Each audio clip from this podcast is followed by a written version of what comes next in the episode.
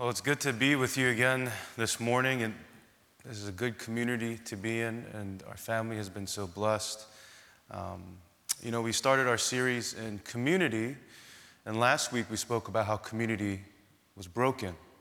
We talked about how when sin entered, it disrupted our relationship between God, but also with one another.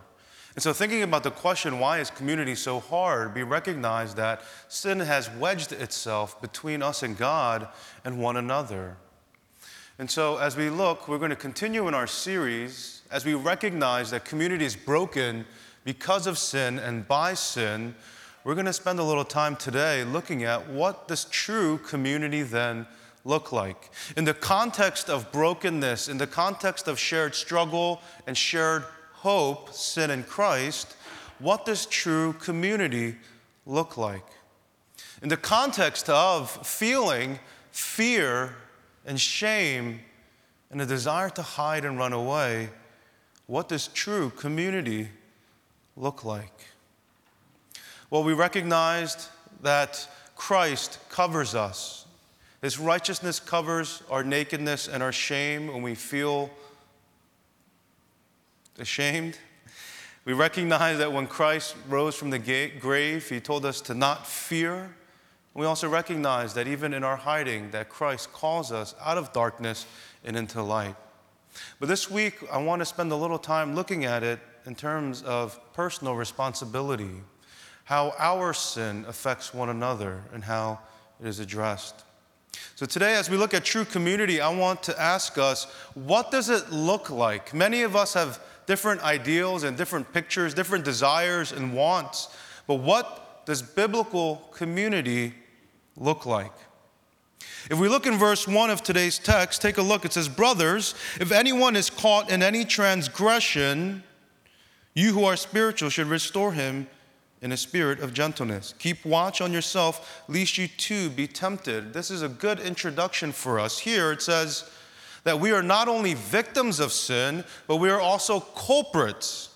It says, if anyone is caught in any transgression, it assumes that we are going to continue to struggle with sin. And so Paul reminds us that if anyone is caught in any transgression, that we who are in a community of Christ should restore each other in gentleness.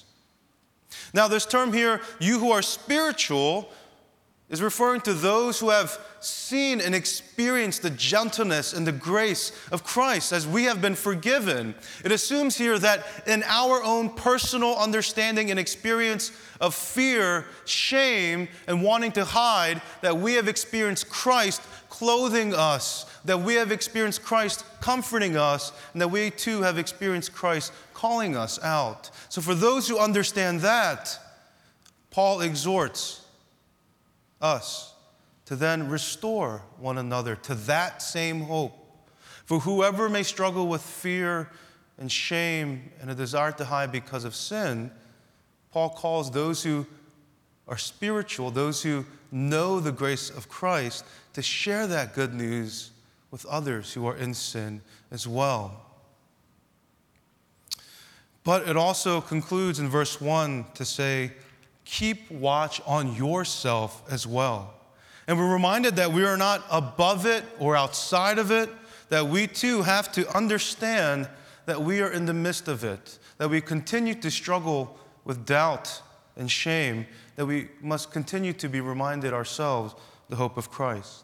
So today's gospel message is that true community bears one another's burdens, as each carries their own load and does not give up. Pretty simple, three points: that true community bears one another's burdens, first. Second, that each member of that community carries their own load. And third, that we do not give up. So bearing each other's burdens is what true community looks like. And as we look in verse two to three, we are told here, we are commanded to bear one another's burdens. And this assumes that all of us have burdens, that all of us struggle. And we know this. We know this, but when we struggle in our own lives, we get so tunnel visioned. Even though we know the person next to us struggles and has burdens, we are tempted to think that our burdens are bigger. And we get so focused in our own lives and our own struggles and our own burdens that even though we know the person next to us is struggling, we feel as though we don't have anything left to give them. We feel as though that our struggle is big enough for ourselves. We think, how can I help them? My life is hard too. My burdens are hard too. But as we talked about last week, that we all have a common struggle, and that in many ways none, none of our struggles are bigger than the other person's, but in fact that we share in this common struggle, that we also share in a common hope. So we're reminded here to remember that everyone struggles and that we all have a burden. Even though we are Christian, have come to Christ and lay our burdens down, as we are sojourners, as we pilgrim in this life, that we all carry burdens, that it's hard, that in times it's heavy, and in times it's very demanding, and we need the help of one another. We need to be looking out for one another. It says in verse two, that as we bear one another's burdens, this is how we fulfill the law of Christ. Well, what is the law of Christ? If we look in Galatians five, thirteen to fourteen, it says this, "For you were called to freedom, brothers. Only do not use your freedom as an opportunity for the flesh, but through love serve one another. For the whole law is fulfilled in one word. You shall love your neighbor as yourself." Now, Paul here is quoting the law from Leviticus. But at the same time, we know that Christ has fulfilled this law in a new way.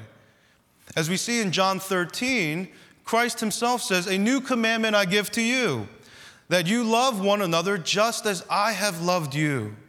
You also are to love one another. By this, all people will know that you are my disciples if you have love for one another." As we think about this, as Paul reminds us to bear one another's burdens, he says this is how we fulfill the law of Christ. This is how we know and experience true community. This is how the outside world, even when looking at us, realizes that that community is not just based on commonalities, but that community is based on something deeper. It's based on the desire to carry and to help one another's burden. And we're reminded here that as Paul continues to draw out in the book of Galatians, that, that Christ set us free. It's for freedom that Christ set us free. Look at Galatians five one. "For freedom Christ has set us free. Stand firm, therefore, and do not submit again to the yoke of slavery." This is our theme verse as well, to be reminded that we're crucified with Christ, that we've been set free. So don't be enslaved once more in the free, in, in the fear and in the shame and in the hiding, but encourage one another as we are spiritual, that Christ indeed calls us out into light, that Christ indeed has bared our own burdens for us, and that we are reminded that we too are called now to bear one another's burdens. This should be exciting and encouraging for those of you who are very heavy laden, that as you come before Christ, you are also surrounded by brothers and sisters who are willing to help you with your burden, with your heaviness. We're commanded to carry, to help with one another's burdens. But verse three gives us a warning here. Look at verse three. It says, "If anyone thinks he is something when he is nothing, he deceives himself." We're being told that we have to remember that we are not outside or above this. Let me put it to you this way. We're told that, that one of the biggest hindrances is the perspective that either I'm the only one that needs help or I don't need help at all. It's reminding us that as we are commanded to bear one another's burdens, that we too are a part of that collective, that we too need to see ourselves in that context, that we need to recognize that we need help and that we need to offer help. You know, oftentimes we don't see this happening in our community because either, either one person thinks that they don't want to be a burden to others. Usually this type of person flies under the radar, and they're at church and they're quiet, and they don't share too much. And perhaps there's a fear that if I share, I'm going to impose or, or burden someone else's life. And so they see themselves outside of this command. They see themselves outside of this joy that they are entitled to in Christ. And so there is a lack of sharing in burden, we see. But on the other end, we also see it keeps us from bearing one another's burden because perhaps we think that we're okay. On the one end, we think we need so much help that we don't want to burden anyone, so we remi- remain silent. On the other end, we think we're actually doing okay, so there's nothing really to talk about and to share. And on that side, we often see it's the leaders that are there, the ones who are up front. But Paul reminds us that as we are commanded to bear one another's burden, to not think about ourselves outside of this context, that there's, there's not enough burden in your life to, to impose onto others. He says to bring that, right? And, and, and you're not good enough where, where you don't need help. He says, come because you do need help. That this sharing and bearing of one another's burden is necessary. So we see in true community that there needs to be a bearing of each other's burdens. There needs to be an eye that looks out for how we are struggling. There needs to be a humility enough to say, I need help. Can you walk with me? So what does true community look like? Well, first and foremost, it is a place where we can bear one another's burdens. Second point, true community is a place where each individual carries their own load. Verse four says this, but let each test his own work. Now, there is an understanding that we have to bear one another's burden, but there's also an understanding that there is some type of load that we are responsible for. And so we ask ourselves before God, am I being faithful? Am I trusting in Christ? Am I willing to pay the cost? We're being reminded here, yes, true community is a place where we can share our burdens and help one another, but a community is also a place where individuals are responsible and willing to carry their own load. In other words, to carry their own cross. So in verse four and five, we're told, but let each one test his own work, and then his reason to boast will be in himself alone and not in his neighbor. For each will have to bear his own load. Let me give you an illustration. I went to go speak at a youth group retreat one time. And after I gave the sermon, after worship ended, a young student, a middle schooler, came up to me and says, man, I was so blessed. I want to live for God. I want to live for the Lord. I want to stop all the stuff that I'm doing. And I want, I want to, I want to do this. I want to follow Christ. I said, great. Praise the Lord. He said, you know what, Pastor Walt? It would really help me. And he was very genuine. He said, it would really help me if I could give you my phone number and if you could just text me a Bible verse every day. I want to be in God's Word, just like you said. Can I give you my phone number? Can you text me a Bible verse every day? And, and maybe if you have time, I know you're busy. Maybe we can talk on the phone and you can, you can pray for me as well. What do you do when a youth group student who is so hungry, who is so encouraged, and who, who's so ready to take charge asks you this? Well, let me tell you, I said, no, I'm not going to do that for you. Worst pastor, worst retreat speaker. Don't ever call that guy again. Aren't you a pastor? Aren't you supposed to share God's word and pray for people? Yes. But let me tell you why I said no. And let me tell you what I explained to him. I said, you know what? That would be great, wouldn't it? And it will last for a short while, but it will be good. But after a while, I'm going to keep sending them, and you're just going to see it as a little icon notification badge on your phone, and it's just going to become nothing again. I said, you got to want it. Your desire has to turn into devotion. I didn't use that lingo at the time, but for us, that your desire has to turn into devotion. I can't spoon feed you. This is a load you must carry on your own. Of course, I would love to walk with you. Of course, I think you should have help and ask your pastors and those in your ministry. But no one is going to carry your cross for you. When Christ calls you to himself, he says, you pick up your cross and follow me. He doesn't say, entrust your cross to your neighbor and you follow me. And if he says he needs help, just help him along the way. No, he says, you pick up your cross and you follow me.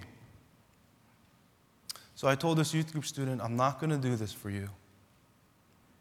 I can, but I don't think it's really going to help you. I think it'd be better for you to wrestle, to miss a couple days of quiet time, to really desire it and want it, to ask people who are closest to you. And at that time, I left and I said, man, was that the right thing to do? I felt so much guilt. I haven't followed up with this student, but I ho- hope he's doing well. But what we're being told here is, yes, in true community, we bear one another's burdens. But in also in true community, we carry the load that we are responsible for. We carry our own cross as our Savior has called us to. So what does this carrying of the cross entail? Let's look at Matthew sixteen real quick. Jesus says this. And Jesus told his disciples, if anyone would come after me, let him deny himself and take up his cross and follow me. For whoever would save his life will lose it, but whoever loses his life for my sake will find it.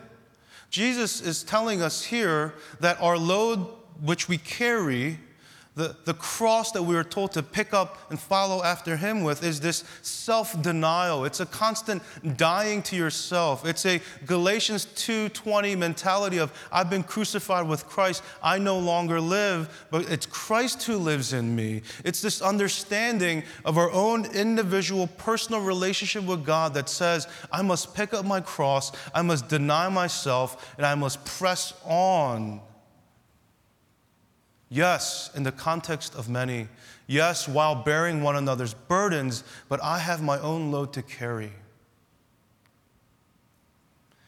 I want to encourage you guys, fight to carve out time to read God's word. Fight to carve out time to be in prayer. Fight to carve out time to break bread with someone.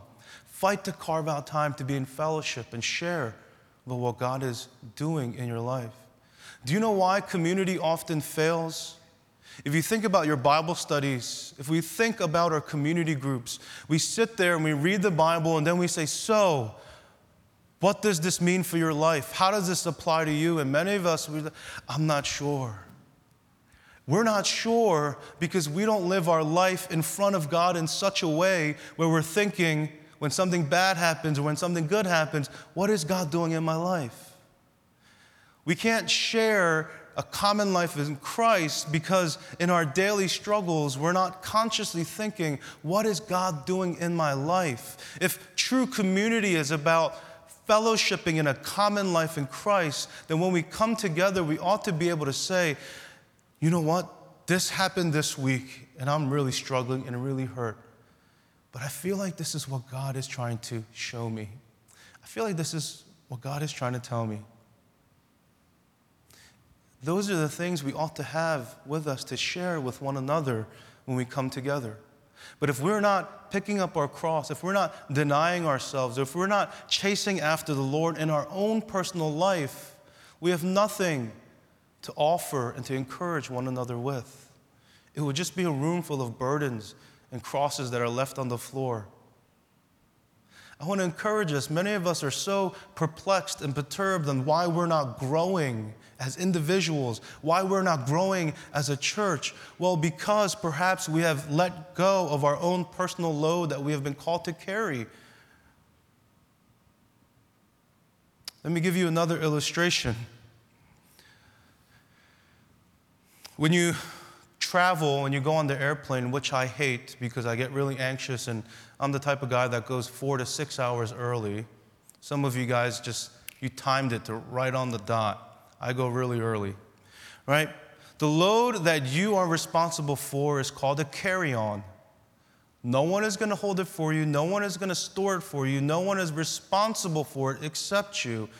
But there is a bigger burden, isn't there? That the airliner says, you know what, we are willing to carry this for you for a price. But they are willing to carry it for you. I think that's a good illustration there, because even in our own walk, we have to remember that when Christ calls us, he calls us to pick up our cross and follow him. Yet there are big things and burdens in which we all wrestle with, where we know we have a team to back us up. It's like lifting weights for some of you who don't travel. Right? Oftentimes when you lift weights, you want a spotter. If you're bench pressing, you want the guy to be right there. So as you struggle and as you squirm, he's there to help you up. But imagine this, and I've experienced this a lot too in high school in the weight room. The guy's doing the weight, and he's struggling, and the whole body's getting contorted. And it feels like he's giving me nothing, and I'm spotting him, and, and I should be able to spot him with two fingers, but I'm sitting there with my back arched, and I'm lifting two hundred pounds. And I told him, man, I'm supposed to spot you. This is your weight. I'm, this is not my rep. This is your workout. I'm getting a workout here in an improper form, and I'm going to get hurt. You got to do this. You got to work on your form. You got to drop some weight. You got to get the rep. If, if, if For those of you guys who lift weights, you know a spotter is crucial. If you really want to punch through and grow, someone to spot you is crucial. But you also know, if you've lifted weights, that the interesting thing about a spotter is all they really need to give you is about two to four fingers. That if you're really there to carry your own weight, that all the spotter is actually doing is, is, is just touching it with, with two or four fingers, and, and, and you're always amazed that you, you thought it was so heavy, but you're able to do it with just a little encouragement, because you have this mentality, I'm going to get this rep. And I remember when we would lift weights in the weight room, when we would pause and struggle, we would see the spotter come in, and we would all, don't spot me, don't spot me, I got this, I got this, don't spot me. And they're like, okay, okay, go, go, go. There's an understanding of I want to get this rep, I want to carry this. Let me give you another sports weight room illustration. In high school, I played football. Being in the weight room was a big part of it. And we had talented guys. I was not talented. I always get a little bashful when people say, oh, I heard you played football in college. I heard you were a captain. You're huge. You must have been great. I was not. I was not talented compared to some of these guys. Some of these guys were very talented. I had to work hard, twice as hard, to be close to them. But in the weight room, you get a little lazy. Whether you're talented or you feel like you've worked enough, towards the end you feel like, you know what, I can skip a couple sets. I can skip a couple reps. And, and there's one thing my coach would always say to us, and we would repeat it to one another.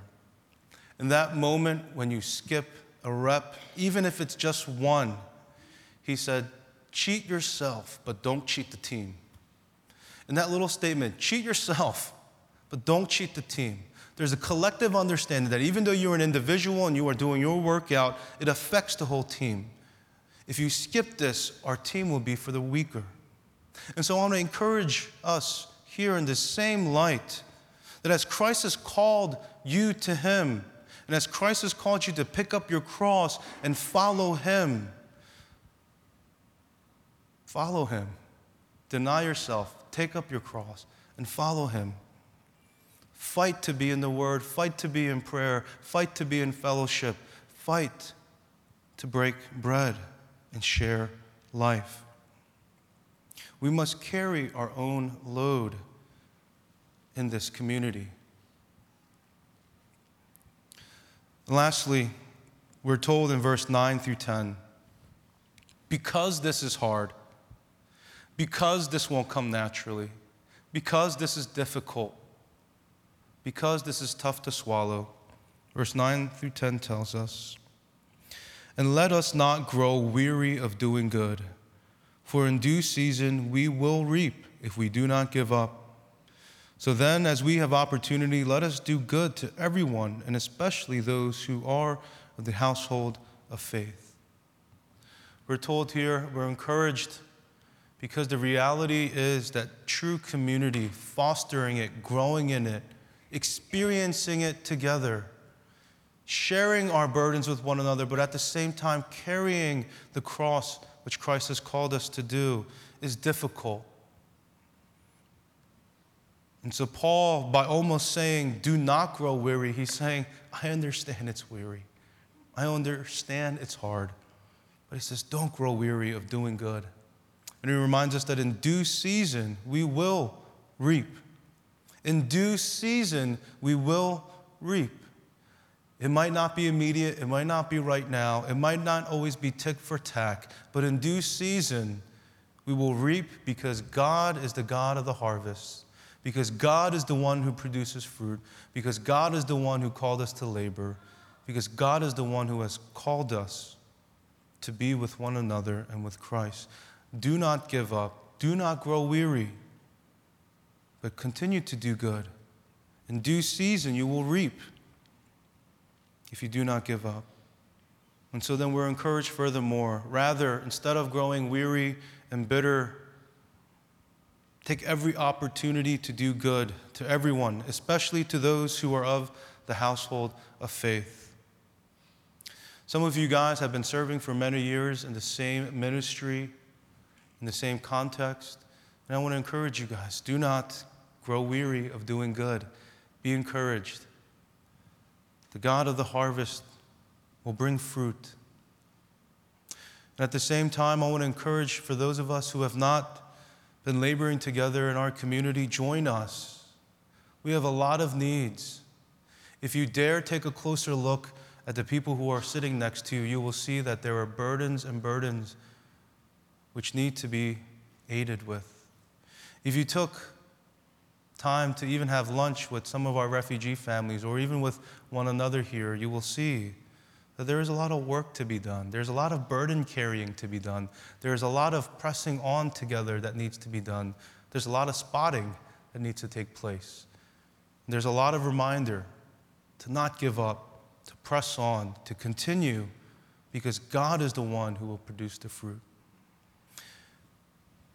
If some of you have been here for many years and you feel as though change is not happening, people are not transforming, I want to encourage you that that is the work of the Lord. Do not grow weary. Do not give up. Continue to be faithful and do good to everyone, especially for those who are in this household of faith. Can I ask us to spend some time in prayer and reflection?